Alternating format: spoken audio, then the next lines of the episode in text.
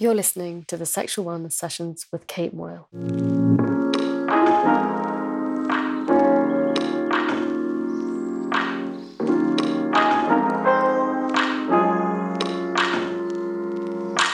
Today, we're going to be discussing the topic of love, but from a slightly different angle, which is from an evolutionary perspective. And I really wanted to have this conversation with my guest, who is the amazing evolutionary anthropologist, writer, and broadcaster, Dr. Anna Machin. And the evolution of love is a really fascinating topic for me because I'm constantly thinking about how narratives about love have changed, social contexts have changed, the world has changed. It feels like everything is completely transformed since we were cavemen, but also that there's we see mating behaviors in animals and it feels like we're trying to apply lots of principles that are historical to modern love. And Anna has studied the science of anthropology behind our closest relationships with lovers, friends, family, pets, celebrities.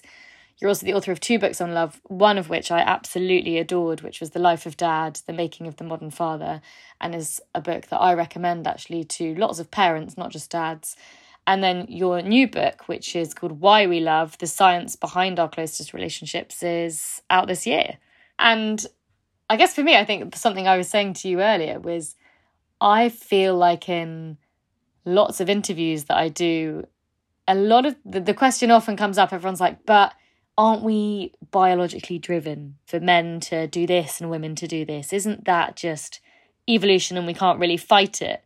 And I guess as a evolutionary anthropologist, would you agree with that? Do you think that it still stands? Does it not? I mean, I feel like let's just go in the deep end and yeah. And can see. I give the men a get out of jail free card? No. Um, uh, humans are really, really complicated. We're obviously at our basic levels, we're animals, and we're driven by the same processes and drives as animals. But on top of that, we are much more complex because mm. partly because we have, particularly in the mammalian kingdom, a rare thing called investing fatherhood. So we have men who stick around to look after their children. So that's one thing that impacts that question. And the other thing that impacts us is we're hugely conscious. Mm. So while we have these unconscious drives, um, we also have this amazing thinking and reflecting mind, which can override your biological drive. So it's not a case of us just saying, well, men are driven to cheat, um, you know, and women are driven to sort of stick around and look after their kids. It's not actually that straightforward, I'm afraid. Um, so you have to look at that complexity, I think. Um, and actually, both men and women cheat. They just cheat in a slightly different way. So men tend to. Uh, we were talking about this yeah before before we started recording. Men obviously have that free thing where they can sow their seed as widely as possible, um, and therefore, in a way, they are less choosy about who they might necessarily cheat with. Women are restricted by the fact that if they become pregnant, that's it for nine months. Mm. So they are much more restricted in terms of who's going to be the father of their child. So they tend to be not not sort of the scattergun approach, um, they tend to be very quite choosy about who they will uh, be unfaithful with. And they actually tend to be unfaithful with men, if we're talking about heterosexual relationships, where the uh, part the affair partner is actually more attractive than their partner. And the reason for that is if they become pregnant by that person, and it is an unconscious drive, they're not consciously thinking about this. First of all, they're probably not going to get any investment from this affair partner. Mm. So the only thing they're going to get is good genes, hopefully for their kid. So good genes are reflected in in levels of attractiveness, for example, based mm-hmm. upon symmetry. Okay, so they will maybe choose somebody who's more attractive than their partner, and then they will rely on the partner to actually do all the investing.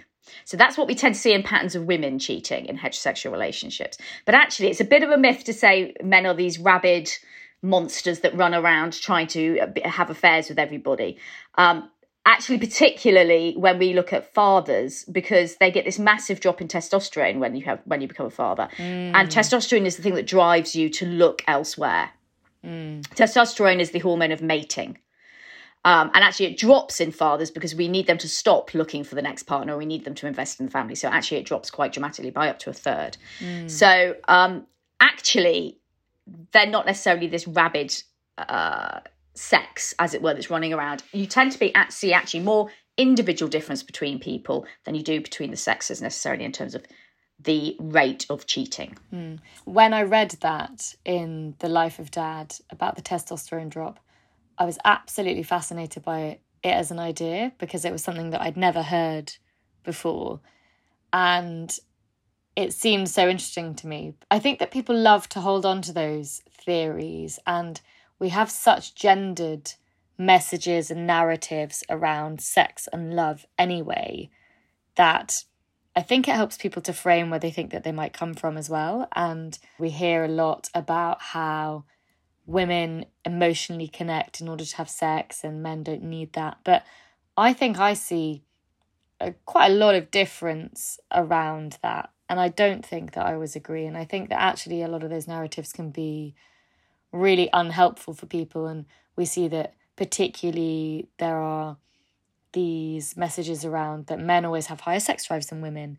And then when you have women in, again, heterosexual relationships who have higher sex drives than their partner or want sex more or desire sex more than their partners, then they feel there's something wrong with them because it's inverted commas meant to be the other way around. And so I think that for me, it's very interesting that we keep going back. We're always looking back to discover the answer, which is why I love that you explained it in that way of the the cognition, the social element, the developedness of us as humans being able to override. And I think that's the whole nature nurture debate, isn't it? But I think that in your work, you describe the nature of your work being that you're examining this idea of being human. Do you think that love is the most human thing that we can do, feel, experience? is it does it show up differently in animals to because we see that some animals are monogamous don't we but it's not love in the same way love feels like a very complex thing yeah. a social thing. Yeah. Love is interesting because love in humans has two dimensions. It has the biological dimension. So what are the biological drivers of love? But it also has a sociological dimension which is the cultural. That's where gendered ideas about love come from. So we have those two inputs and i try to sort of straddle both of them particularly in the book because i think mm. you will only understand fully what human love is if you look at both of those dimensions. In the past, I think authors and scientists, and completely understandably, because it gets terribly complicated, um, have tried to give like a single answer to the question, what is love? And there isn't a single answer because it's mm. so complicated. So I think. Yeah. What I say about love, it doesn't make us human because there are other animals who experience love, and they arguably the higher, some of the higher animals experience love to the extent that we do without the cultural element of it. You know, they're not writing poetry or singing bad pop songs and that kind of thing. But, you know, they in terms of what they're experiencing in their body and what they're reflecting upon, if we look at things like the, the dolphins, the whales, possibly the higher primates, certainly looking at elephants, for example, mm. they experience a, a, profound experience of love. And I would say it's on a par with human love. Um, why I think love is, but I do think love is possibly the most important aspect of being human because without love, you are not going to get very far in your life. Love evolved because we required it for our survival. It underpins all our survival critical relationships.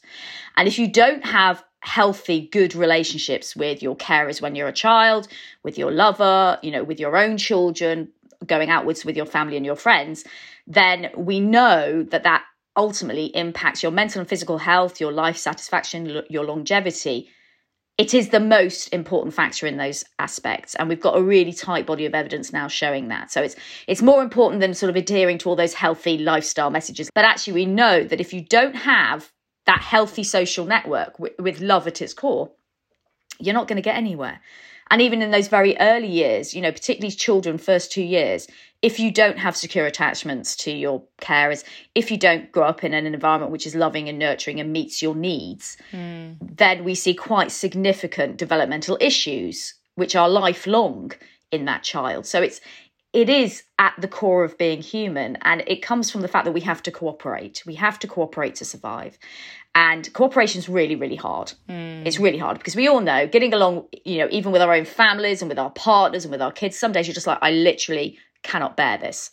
Um, so, what love is actually is biological bribery. It's there to make you start those relationships, reward you for being in them, and motivate you to keep on nurturing them. Now, obviously, love is much more complex than that, but that's what its basic evolutionary purpose is is to mm-hmm. make sure you stick around. And obviously, the first love was between mother and child. Yeah. That's the first one that evolved. And we need that, particularly in human babies. I mean, you know, you've got children, I've got children. We know how tiny babies are just so hard to look after. Yeah. You know, when you've had no sleep and they've screamed all night and you don't know what they want and it's really hard that's what love's for. Love's to make sure you don't just leave the baby in the middle of a forest and go, do you know what? I'm not doing this. Mm. Um, so that's where love started, and then it sort of spread out to other different sort of relationships that are important to us. I remember the first time I experienced that personally as well. Is I had a fairly traumatic childbirth experience and a stay in hospital and a stint in hospital, and had not had much time with my newborn baby and I remember specifically like the moment that I really felt it kick in whenever it was about 10 days later, finally after getting home. And then uh, I remember it being very visceral. Yeah. And it was like three o'clock in the morning, something like that, during a nappy change or something strange. It just literally clicked. And I was yeah. like, oh my God, that's fascinating. Yeah. And it was, it was almost like, it was like a warmth went through my whole body and yeah. it was something that hadn't kicked in yet. And yeah. it was, so bizarre to me that also I'd gone through all of that and I was like, oh, I would totally do this again. Yeah, two weeks no, it's time. weird that, isn't it? yeah, and I was like, God, that that is my brain just taking over and yeah, everything kind of kicking in. Yeah. And you know, pregnancy, I mean, you had a traumatic but I had a traumatic birth first time. And even though, you know, but pregnancy is a massive flood of all these bonding hormones of, you know, oxytocin and dopamine and beta endorphin. So it primes women to build that bond at that very difficult stage and to deal with the pain of childbirth and the trauma of childbirth and still pick that child up and care for it. I, I have exactly the same story. I remember my newborn baby and she was screaming, I mean, she had colic, screaming, screaming, screaming. And I was just there. And I remember being on the phone to my mum going, I don't know what to do. I don't know what to do. I don't know what to do. And put the phone down. And then suddenly something in me was like, I just picked her up and I held her to her and I went, We're going to be okay. Mm. We're going to be okay. And it was that you know, I will protect you, I will encircle you, and it will be all right. And I remember that as well. I think I think maybe quite a lot of mums remember the first time that happened. Mm. Um, but that is that is yeah, this drive, this love kicking in and going right. You need to care for this child. You need to create that bond so that this child survives. Essentially, mm. but there's something about growing love there, isn't it? Because mm. for me, you know, that moment was not this instant thing that I think it's important for us to also say it was 10 days later. Mm. You know, I think my, my, my son was definitely um, over a week old. And we also see that love grows in relationships. And I was listening to an interview just this week with Matthew Hussey and Steven Bartlett. And he said, Matthew Hussey said, the one isn't something that is just there, it's something that we grow someone grows into the one, they aren't just the one. And I was just so thrilled to hear someone saying that on mm. such a public platform because there is so much that's happening which is growing in relationships isn't there? It isn't just this instant thing. And we see that with couples and couple bonds as well. Absolutely. And we see it definitely. I mean one of my big sort of drums i kind of beat for fathers is i, I think more so than mothers. I think I think many mothers and many fathers don't get that instant flood of love when their baby is born, particularly the first one. I think quite a lot of them are just like scared, to be honest. Mm. Um, and it takes time to come, but particularly for fathers, because mums do have a head start with all the pregnancy hormones, and if you're breastfeeding, the bre- you know the breastfeeding bonding hormones that come with that, men have to build their bonds with their babies through interaction, and that can take a good six months to get really deep. And that's mm. partly because of the developmental delay of the child who can't interact with you. And so I think it's really important we send the message out that love does develop and grow. And we know that looking at the hormone trajectory. So the hormones that underpin love in the first instance are very different to the ones that underpin long term love. And you slowly sort of sort of phase into those long term ones, which are much deeper and much more powerful. It's actually beta endorphin, which is an opiate, which is addictive. Whereas oxytocin and dopamine are the ones that are there at the beginning. They're the ones mm. that are that really give you that motivational kick to start making the effort But then and we call oxytocin the love hormone, don't we? Or the cuddle hormone, or we do, we do call it that. It's a little over egged oxytocin, to be absolutely honest with you. And the reason for that is it's the easiest one to study. So mm-hmm. it's the mm-hmm. one where we get the most studies of, because the one that we studied at Oxford, beta endorphin, doesn't cross the blood brain barrier. So we can't just get some blood off someone and know it's been released. Whereas mm-hmm. with oxytocin, you can. So oxytocin is really critical at the start of a relationship because it lowers the inhibitions to starting the relationship. And it does that by quietening your amygdala, which is the fear center of your brain. Yeah. Uh, so it shuts that down a little bit. So all those really confidence sapping fears quieten. And so oxytocin is really important and dopamine is too because oxytocin is brilliant. If you have oxytocin on its own and if you've breastfed, you'll kind of know this. You get really chilled and really like, ooh, floaty, lovely, lovely. Uh, but if you just had oxytocin at the start, you'd be so chilled you wouldn't actually make the effort, for example, to go across the bar and talk to the person you're attracted to. So you need dopamine to give you a kick because that's your hormone of motivation. Mm. So they're really important at the beginning. But actually it's beta endorphin that is the is the long-term love hormone. So mm. oxytocin and dopamine are still there, but they kind of go a little bit into the background, partly because they're actually quite short lived and humans can love for decades. And mm-hmm. so they're mm-hmm. not powerful enough to deal with human love. They underpin the reason also why we think oxytocin is so important is because it's what underpin, underpins love in little tiny voles, which is where we found the idea that it was important from. But voles are not a good model for humans. Um, they have very different relationships. So you have to study it in primates and humans, and when you look at primates and humans, it's beta endorphin. Mm-hmm. So that beautiful evolution of love and that change of love is partly hormonal. As you know, it's partly psychological as you build attachment relationships with the person. Yeah. And you know, relationships don't stay static, and that's something I think which you probably tell your clients all the time. But we know from, you know, they evolve, the people in them evolve, what people need from them evolve. And that's what's fascinating about studying relationships in the very, very long term is because they do, they change. They're like natural organic beings. Mm. And understanding that psychologically and neurobiologically is is what I do, is to try and understand what happens over the long term with mm. the human relationship. And we know that when people orgasm and have sex, they have that boost of dopamine mm. and oxytocin mm. and other things, but that gives that people that that glow, doesn't it? Or people say that that falling asleep, exhausted, mm. joyous feeling. Exactly. That's mm. oxytocin. That's mm. oxytocin really chilling you down, just getting rid of the cortisol, just really. But that orgasm issue is one of the reasons why we have to have beta endorphin. Is oxytocin again is is restricted quite tightly to reproductive relationships. So in sex, you get it with orgasm. In childbirth, you get loads of it because it's what induces childbirth, and in breastfeeding, and you get you do get some from hugging your friends and your family. But the problem we have is humans, unlike little tiny voles have lots of friends mm. and they're platonic so we don't generally have sex with all our friends hopefully and we don't you know we don't experience those sorts of reproductive relationships so we need a, a hormone that underpins all those sorts of relationships that humans yeah. have which other mammals don't and that's where beta endorphin comes in because it, mm. it can underpin all of those and when we talk about all those other relationships we can see that some people even though like as humans we're social creatures there are plenty of people who are single and satisfied, single and happy. And I think I think it's really important that we bring the idea of singledom into conversations about love because they're pretty much always exclusively about couples and relationships.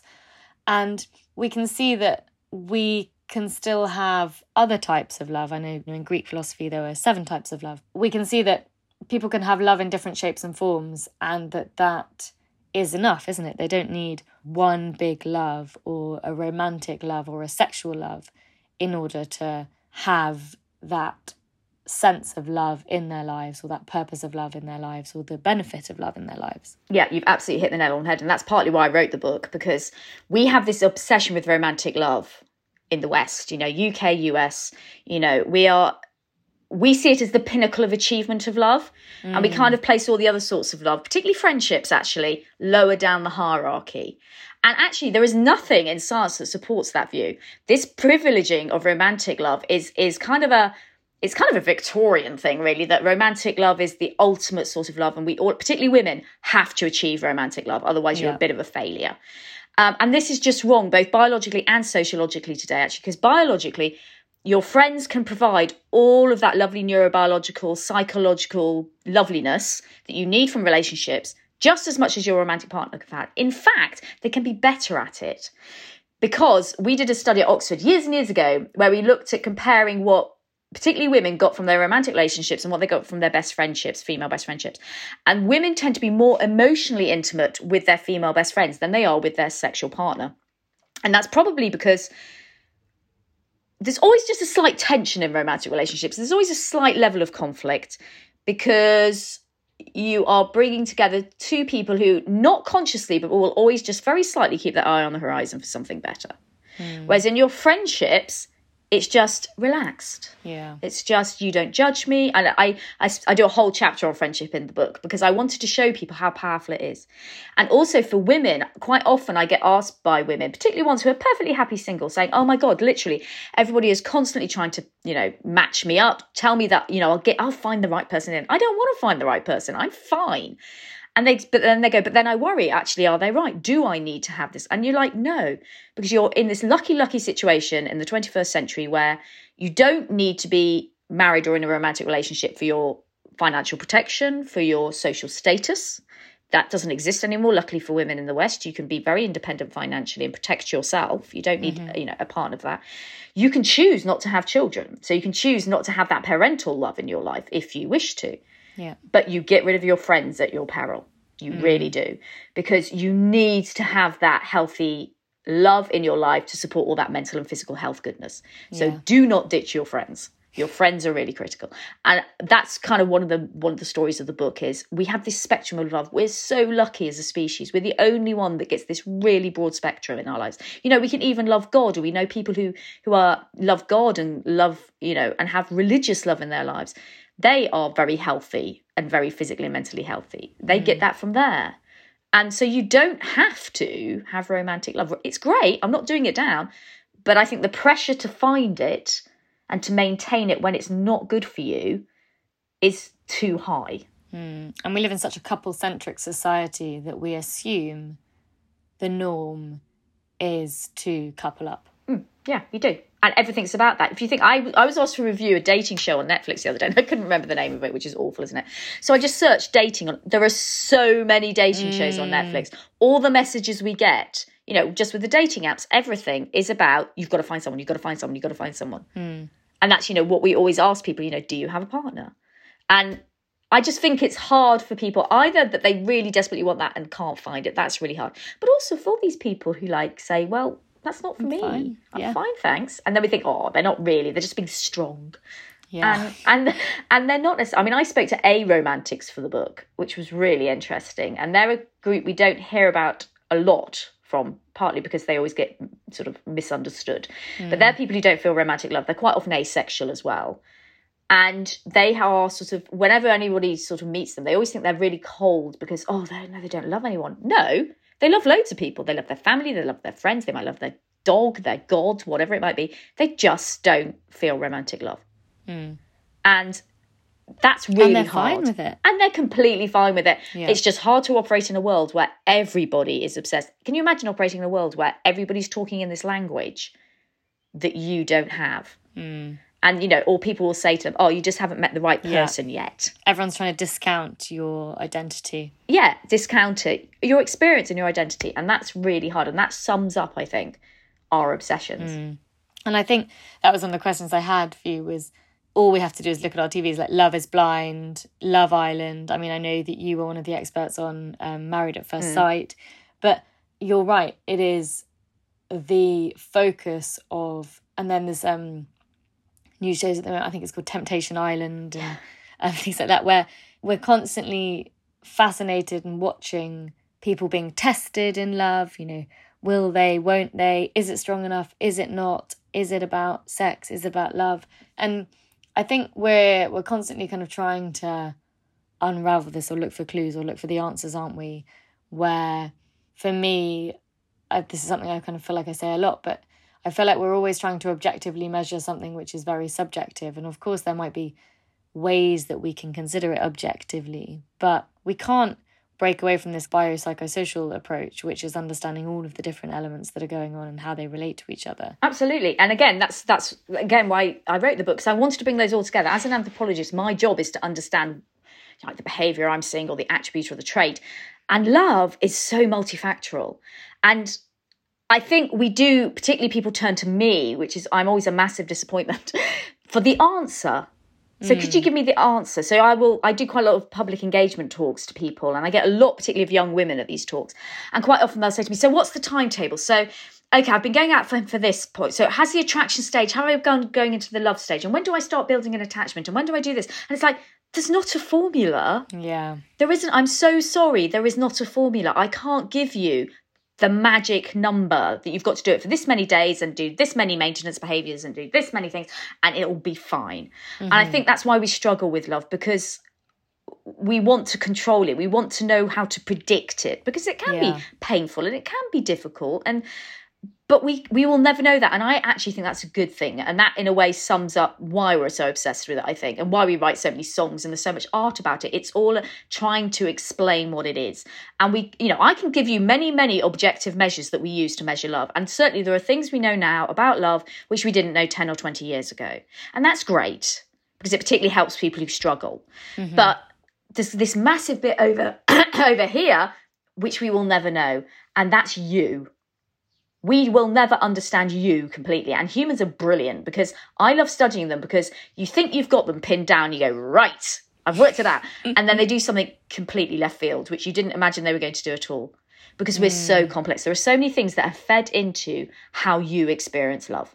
Yeah. And, you know, many, many things. There will be the biological, your genes do, certainly, but your upbringing is really important your culture is really important. The rules you were told when you were younger about what's acceptable, what's not acceptable, the messages you get from media, you know, the inputs of your family and friends in terms of commenting on the person you've chosen or whatever mm. it might be, or the mm. way you parent your children, or, you know, there is so much input that I always say this at the start of my my um, talks is there are universal aspects of love, and we will talk about those. We will talk about the neurochemistry. We will talk about you know what happens in your brain when you fall in love but there are so many things that lead to individual variation and to me that's the interesting bit so why yeah. do i experience love differently to how you experience love mm. and are we even talking about the same thing you know because i say question, i it? love my husband and you will say i love my husband but actually are they the same thing yeah we'll never know we will never know. We will actually never know the answer to that question. Mm. And we also have metacognition as humans. So we think about our thinking. So mm. we're not just having our thoughts, but we're also thinking, okay, what does that mean that yeah. I'm having that? We're constantly reflecting and digging and trying to understand and trying to unpick and all these sort of things. And, you know, I'm sure that's healthy in some circumstances, but sometimes it does get stuck in the most awful mess because there isn't an answer at the end. Mm. It's what you're comfortable with and what. So I always talk about attachment when I give talks because that's obviously one of the major individual things. So attachment, as I'm sure you know, but maybe your listeners don't, attachment relationships are developmentally crucial and so you have one with your carers when you were young you have one with your your children will attach to you in some way you know you you will have one with your lover uh, but maybe not all your lovers actually and with maybe your close friends and they're really really critical and we all attach in slightly different ways and that's one of the things that individually affects how we experience love and, and, and how we behave. But what I say to people, I always bring up this grid of romantic attachment, and you can see everybody placing themselves and then panicking because they don't like yeah. where they are. And I go, you know, it, it's there isn't a wrong one. Mm-hmm. You know, if you are happy with where you are sitting, then all power to you. That's great. It's only when you're unhappy or you think it's not helpful or it's inhibiting you in some way, then we need to talk about it. Yeah. But actually, there's no rule that says you have to be this kind of person and you have to behave in this way and feel this way about your relationship. Definitely. The conversation around non monogamy is happening a lot at the moment. And there's also a very big conversation at the moment, which is about sex droughts or people having less sex. And the first thing that I put at the front of every conversation is the people who come to me are the people who are not happy with where they're at, are the people who want to change where they're at, because that's why people seek psychosexual therapy. So I'm only working with my experience of, and you know, obviously I talk to hundreds of people and through research I'm doing or people I'm talking to or events who are not unhappy and the people that I connect with. But the people who are coming to the therapy room are people who want to change something or people who are looking to feel a different way or to do something a different way or to change their awareness of it. And there is a whole spectrum of people who are experiencing those things who are fine with it. And I think that that is one of the things that we also need. Maybe the, the whole place of this cultural shift or societal shift is about moving us all to a place of more accepting more that we should be accepting everyone's differences. I think this homogenous idea of sameness that applies to sex and relationships is where so many people get stuck. Yeah, I agree with you. You know, it's decided that we should do it this way or we should do it that way. And actually, again, what's amazing about humans is actually if you allow us to be ourselves and just remove those little those cultural constraints a little bit about like monogamy, you know, in the West in particular, monogamy is like the preeminent way of being in a in a relationship, mm. romantic relationship, and most of that is about society. It, it evolved monogamy mostly as a form of societal control. So the reason why it's in all our legal systems and it's in all our religions and it's in all our cultural lessons is because the powers that be decided that if we just let everybody do exactly what they want from a love and sex, it would be chaos and you can't predict what everyone's going to do. And a lot about being at the top of the hierarchy is maintaining your position in the hierarchy. And the one way you do that is by trying to impose rules, which means you know what everyone's doing, so they can't mm-hmm. usurp you. And one of those is monogamy. So humans are sort of monogamous. They're certainly mono- monogamous when it comes to reproduction for greater or lesser periods of time. So the best way, in a way, for a child to survive is to have lots of people inputting into it. And the way it works from an evolutionary point of view is we tend to end up with monogamy when we have investing fathers because the father wants to ensure that that child he's investing in is his. So we get a thing called mate guarding, which in humans comes out as monogamy. So mm. I stick by your side because I need to know that this child I'm helping to raise, which I have to help to raise or it won't survive, um, is mine. Mm-hmm. So you get periods of monogamy, but you might, that doesn't necessarily have to last beyond five, six, seven years, actually. And then at that point, you know, other people can input into that child. So, but what we've imposed is this lifelong monogamy based upon marriage, which mm-hmm. is a mm-hmm. cultural imposition on a biological process, uh, which constrains people.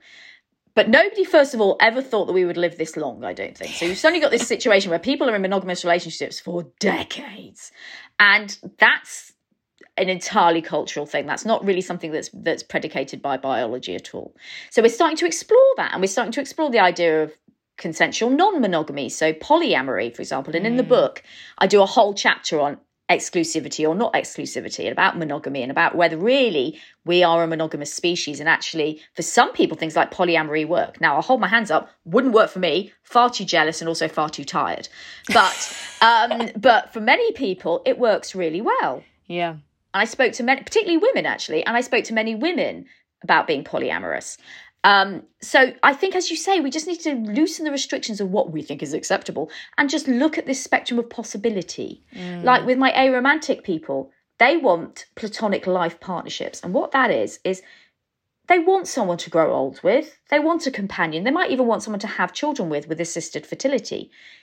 They just don't want it based on romantic love. So, this new idea of platonic life partnerships is emerging, where you actually couple up with someone who you platonically deeply love and that's the basis of rearing children or just having a companion in your life. Mm.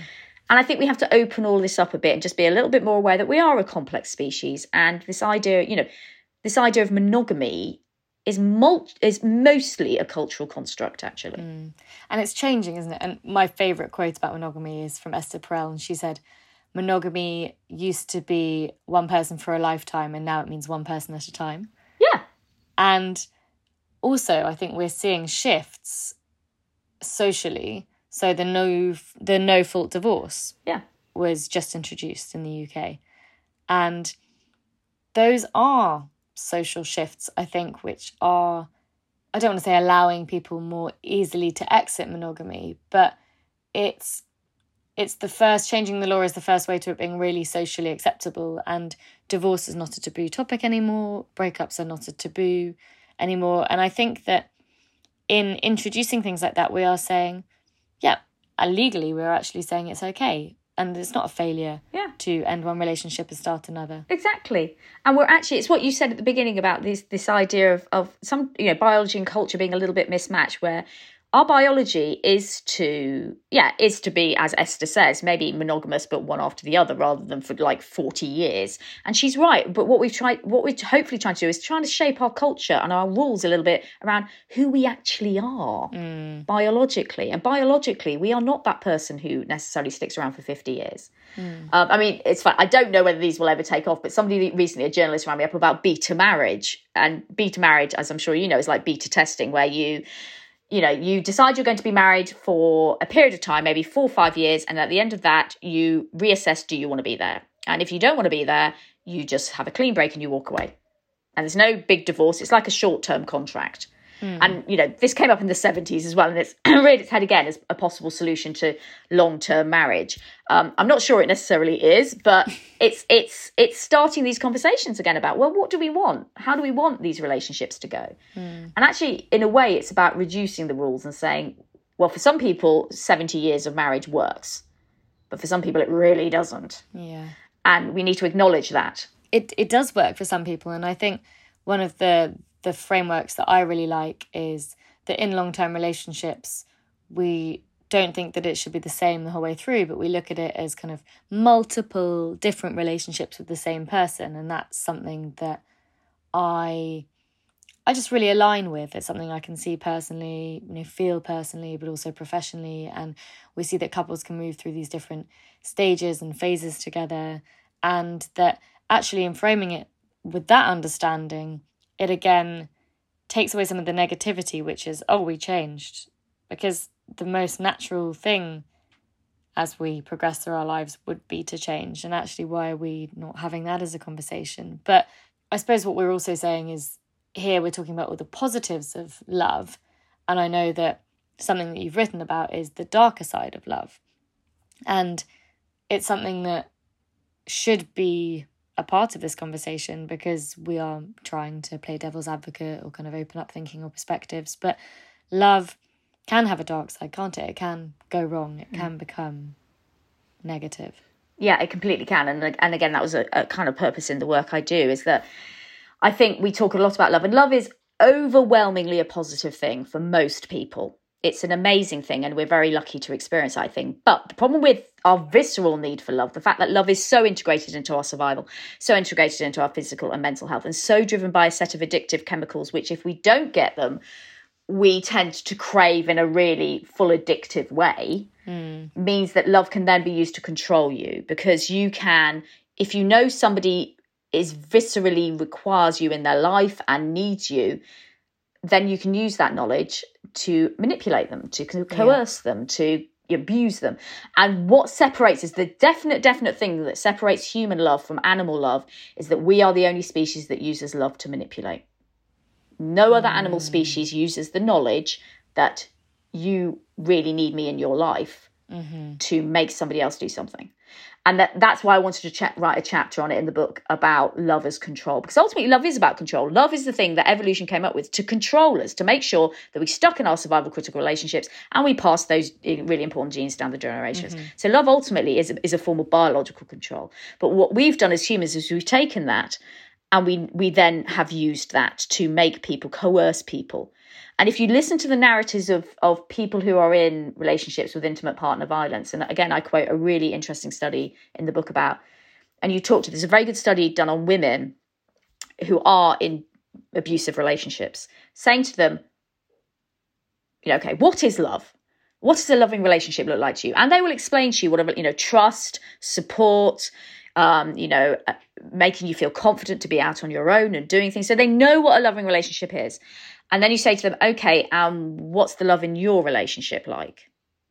And then they will say, well, you know, I'm scared. I'm, you know, uh, he, you know, uses his love to make me do things. He uses threats of violence to make me do things. He restricts my access to medical care or, or you know, gynecological care. He tells me what I have to wear. Da, da, da, da, da. And then you go, mm-hmm. okay, so where is the love in your relationship? Do you love your? partner? Yes, I do love my partner, and he loves me.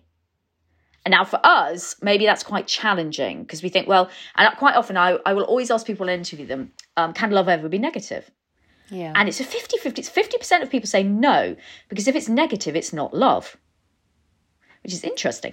50% yeah. will say, well, yes, because there's jealousy and stuff like that, and it can be quite nasty. Or you can find that love is not good for you mentally, you know, because maybe you give over all your needs to somebody else. And da, da, da. so some people recognize it. But then when you say, well, these women think they're in love, and they go, no, they're not. And you go, well, they say they are. And we all have the right to define our love mm. the way we want to. You know, I accept your definition of love. You say you're in love, fine. And these women are saying that. And I think that's really challenging to the idea of what love actually is. Do you think that's because we like and have all been taught that love is the most aspirational, hmm. perfect mm. thing that everything else comes out of. And... Yeah, we've all been told that love is pure and love yeah. is love is butterflies and little birds tweeting and it's all wonderful. And I think partly we've got the romantic narrative to blame for this, particularly in romantic relationships about what love is. Um, because love isn't that necessarily. Love has a, is a spectrum from the light to the dark, and there is a very dark aspect to love. Mm. Um, and again, using, you know, using, I, I spoke to a lot of men who experienced domestic violence as well for the book. And they were talking about, you know, the love for their children being used against them, you know, that you have to stay with me or you have to do this or you have to do what I say or else you'll never see your children again. Mm. And that keeps them in the relationship yeah. because they know that the courts are stacked against them, for example. So love is a spectrum and we have to acknowledge that. And we have to acknowledge the role it has in the darker elements of human behavior, I think. And we talk about love as unconditional all the time, but love can also be conditional. Oh, love is hugely conditional. I think it's very hard to say. Possibly the only true unconditional love, and not all of this type of love is unconditional, is is parental love. Mm. But you will also meet parents where their love for their children is conditional. Yeah, definitely. Um, so most love is conditional. Mm. It's on I will stick with you as long as you behave in this well not consciously, but you behave in this way. Most people have a line. Yeah. And possibly one of the things in, in abusive relationships is maybe for these women or men, the line is maybe further on than it would be for you or me. So we would go, okay, uh-uh. Whereas these people are like, no, but I, and quite a lot of women in this study believed that their unconditional love for their partner would change them. Yeah. So I need to check, I need to save him and my love will save him and he will change because he's a good person. And they feel that the power of their love is the thing that will fix him. Mm. And so, you know, it's a complicated story, human love. Yeah, really complicated. It's not always actually about survival. In some cases, love will actually, you know, negatively impact your survival. Mm. And I think that it's a really important aspect of this conversation because things like coercive control and the you know the seven types of domestic violence are starting to get more publicly discussed and more publicly noticed but for lots of people they may have been dealing with that for a really long time and never heard anyone talk about it or say it or acknowledge it. Or they may have grown up with that as their model of love and so not think that that is how it should be I completely agree with you. And I think, particularly when you've got someone in a coercive relationship saying, you know, I'm controlling what you wear because I love you. I don't want you to embarrass yourself in public with what you're wearing. Or I'm, you know, I, I'm controlling your diet because, you know, I, I want you to be healthy and I love you. I mean, there's one guy who was being abused by his female partner who she really restricted his diet to the extent that he was basically anorexic. And he used to have to hide food in the boot of his car. And once she'd gone to work, he would get something out the boot of his car but that was all about you know you need, i want you to live a long time so i want you to be healthy and so you can quite easily read that as oh they're really interested in me and they really do love me and they're concerned for my health and i think you know until people have come up with the idea of coercive control which isn't being punched or there's no physical sign of injury mm. um, i think a lot of people were in those relationships and actually didn't realize they were mm. um, and i think it's important that we've that we've recognized that now actually yeah. um, yeah, I think it's critical that we have. For me, understanding that there is a spectrum to everything in life is a massive part of particularly all the conversations I feel like I'm having. You know, we don't have this one size fits all approach to anything, but particularly when it comes to sex and relationships, we seem to have clung on to it, I think, a bit longer than we should have done or more than we have other aspects of our lives. And but when we're thinking about this changing context, social context. Obviously, the internet has massively changed how so many people meet. Mm.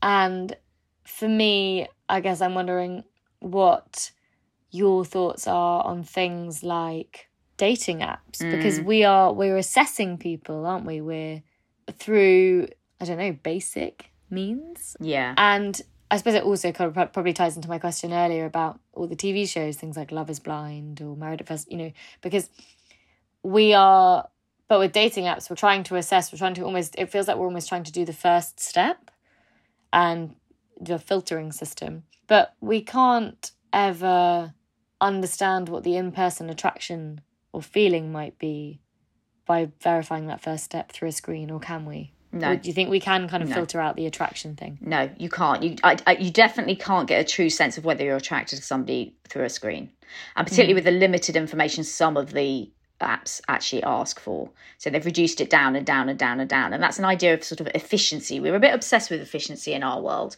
Um, and the idea that you know you can do all these things really efficiently, efficiently, and filter it down, and you'll end up with you know the perfect partner. I think dating apps they have had their okay, there are positive sides to dating apps. I think they've increased the pool of selection, definitely. Mm-hmm. And I think that's been important for those particularly young people who maybe have an identity or a sexuality which is in the minority. And it's, you know, if you live in a small village in the Highlands of Scotland and you identify as non binary or you are bisexual or pansexual or whatever it might be, it's going to be pretty damn hard to identify in your community mm. who is going to be along for that ride. I yeah. think so. In those areas, I think it's really opened that pool, and I think that's great because you can find other people like you. The problem we have is, first of all, the pool's become too big for a lot of people. So you have the paradox of choice. And the paradox of choice is we're really good at taking choices with a limited number of options. And I always use the analogy of a toddler. So if you take a toddler into a into a sweet shop and you say, okay, and you offer them two sorts of sweets and you say, you can have this one or you can have this one. Okay, after a bit of, oh, can't I have both of them? You will generally end up with one of them. If you take them into the sweet shop and say you can literally have anything you want, they'll have a tantrum because the sheer amount of information and the, the pressure of taking a decision from that many options is too much. And we like that as adults. So, what we tend to do on dating apps is we tend to just carry on flicking and we mm. And we don't really do anything. And then the other thing that happens is okay, you go on a date with somebody, but after 20 minutes, you think, oh, they're not that great. And actually, there are 100 million other options out there. So I think I'll ditch this now and go back and see if there's something better. And that is not how we evolved to date. You know, mm-hmm. we evolved to date taking the time to get to know somebody and then saying, actually, this person isn't right. And we've all got stories. I know the first time I met my husband, I thought he was an absolute arse. Literally. I thought he was patronizing and arrogant and just awful. And it actually took a good, you know, few weeks of getting to know him and getting maybe past that mm. to actually find out actually I, I fancied him. Yeah. And it's that kind of thing. And also, your brain is a dating machine. So it doesn't matter. I honestly don't think that we'll ever build an algorithm that is as good as your brain is at selecting somebody. Because when you meet somebody for the first time, you're taking in all this sensory information all your senses are engaged in taking in information about this person. So, you know, sense of sight, what do they look like, all those important biological markers of genetic strength, all that kind of stuff, you know, eh, looking at signs for fertility, you know, good health, all of that. You know, you're listening out, what's the tone of voice like? What are they talking about? The brain, I genuinely believe, is the sexiest organ in your body. It tells us so much about who you are and your quality as a mate. So, mm-hmm. I'm listening to what you're saying, I'm listening to your tone of voice. As a woman, you're smelling because we can smell genetic compatibility or incompatibility men can't but women can. So we're smelling you know we're using the sense of touch to generate hormones. All of these different things are really important. They're then going into this massive algorithm in your brain completely unconscious which in a nanosecond will decide whether or not you're attracted to this person. If you're attracted to this person the oxytocin and dopamine kick off. You get that lovely you know motivation to go and talk to them that lovely chilling of the oxytocin and off you go and and it's really amazing. Also in there you've got theory of mind mentalizing the ability to spot people who are dodgy. Yeah. Uh, and you need to be good at that because you do not want to waste good time and energy on investing in a relationship with someone who's basically going to screw you over they're going to cheat they're lying to you whatever it might be. Mm-hmm. none of these things work online. Mm. okay so you get you know maybe you know obviously from the ones that use photographs you maybe get the visual element but do you? Because actually is the photograph accurate has it been filtered? Can your algorithm really act upon that? You're getting nothing, no theory of mind. You can't tell if this person's a good person or a bad person. Mm. You're getting none of the other sensory input. So you are deciding whether you're attracted to somebody on maybe three or 4% of the input you would get if you were in the room with them. Yeah. So, no, I don't think you can decide whether you're attracted to somebody using a dating app. You can mm. maybe look at them and think, oh, they look interesting or they share my interests. That's nice. But no, you cannot do the, and you certainly do not get the dopamine or oxytocin that are going to help you actually start interacting. So, I always say to people, you know, dating apps are great for filtering the field, maybe. Um, they're good if you feel like you're in, like, for the LGBTQ plus community, they can be quite helpful in finding people yeah. in the same sort of uh, area as you. So they're quite good. But you need to get in the room with the person as quickly as you can. Mm-hmm. Because only then will your wonderful, powerful brain be able to. And this has evolved for millions of years. This this brain, it's yeah. really good at doing this. You know, it's much better than Tinder at doing this for you. And I think you need to let it do what it's good at. Mm. Um, and it's a little bit of a sign of maybe innovation going what we think much more quickly than biological evolution is. But it's also, I'm afraid, at the moment, we can't innovate to the level of standard that the brain can do. Yeah. We just can't.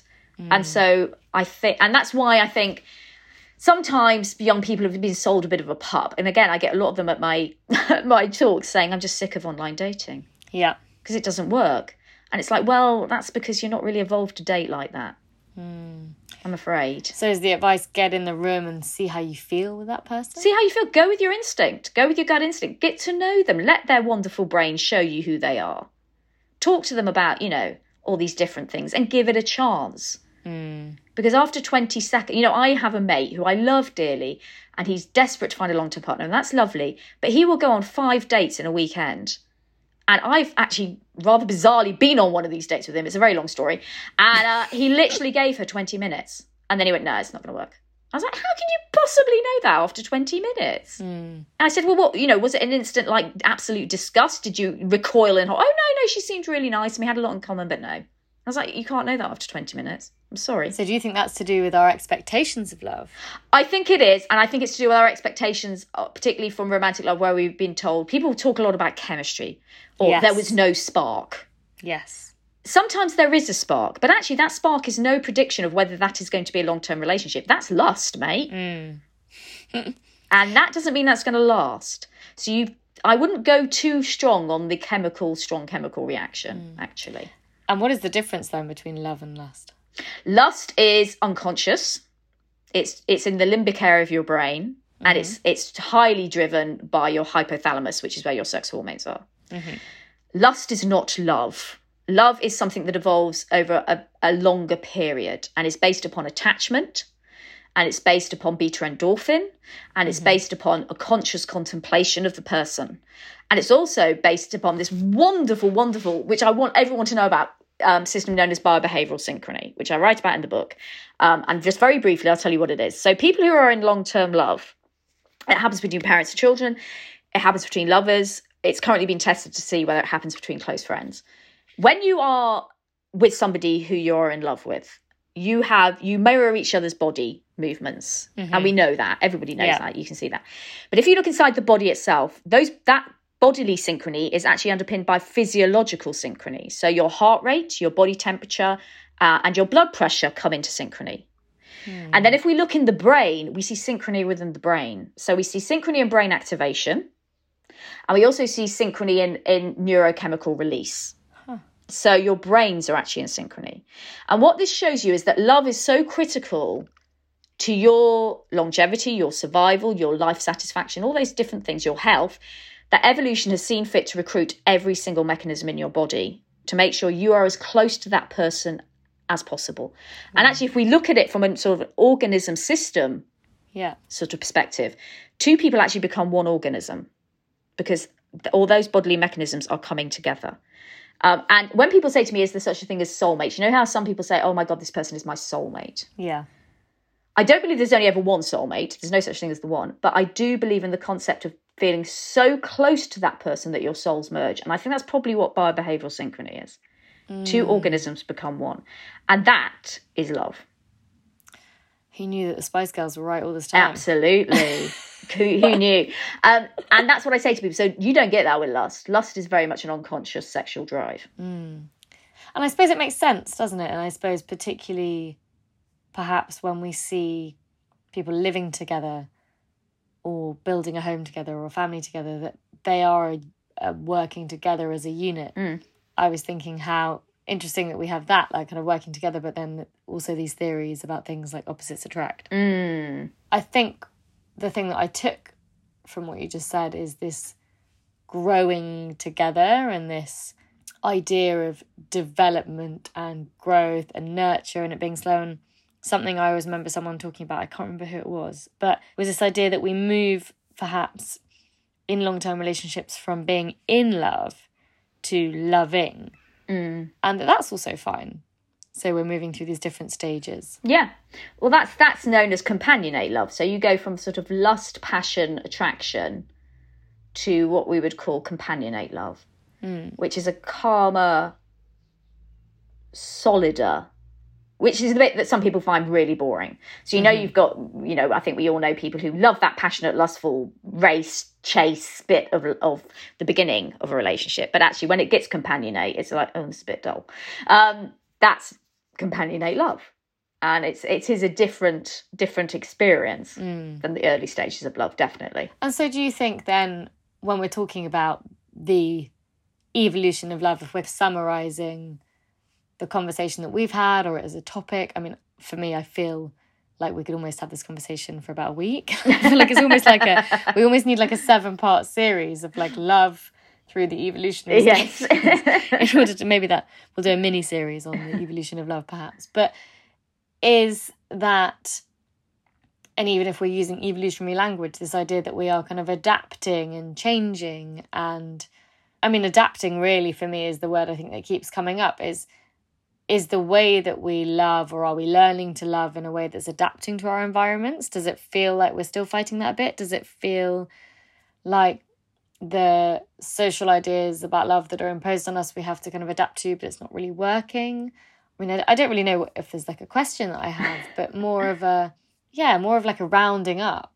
We obviously know that love is critical and what you're saying but it's not that only one type of love has to be critical. Yeah, exactly. So love love is critical. If you don't have love in your life, you really are going to be at a at a severe detriment. We know that. We know that from the stats from people who can't maintain healthy relationships. We know that from children who are brought up in insecure attachments to their parents in neglectful environments, all those sorts of things.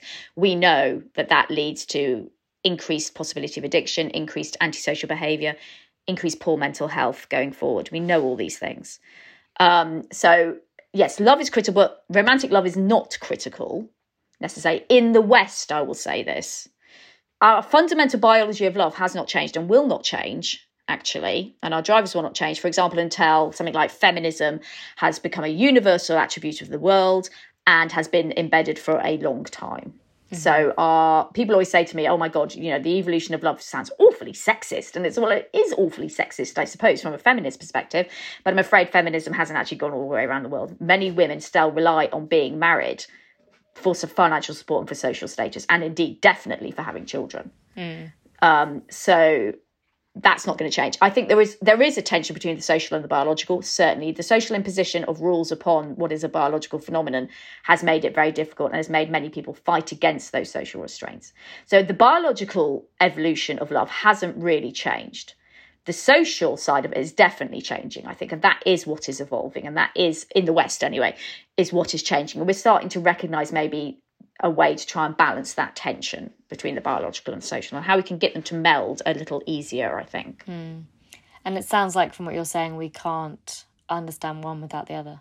You really, really can't. You really can't. You can't sit exclusively within this biological camp or the sociological camp. And I think maybe I'm lucky as an anthropologist because as an anthropologist, you're trained in both dimensions. So I did biological anthropology and social anthropology. Mm. Um, and I might do most of my research at the biological end personally, but the sociological never leaves you because we are a social species. We are a cultural species. And so to understand human love, you have to look at both of them. I mean, Anna, what an amazing place for us to finish this. And the book, I mean, I'm imagining a lot of people are going to be going straight out and ordering the book, but really is including all of these conversations, isn't it? And it's called Why We Love. Like it's mm. the understanding of why, as humans, we want to love, are primed to love, so fascinated by love. Absolutely, yeah. It's it's about why we love. It's also how we love. So all that biology, but also all that sociology comes into it, and and and who we love. So you know this spectrum of, of people and beings that we get to love, and and actually in one sense the most fun bit of the um book I found actually was these growing areas of research. So like looking at parasocial love, which is love for avatars and celebrities.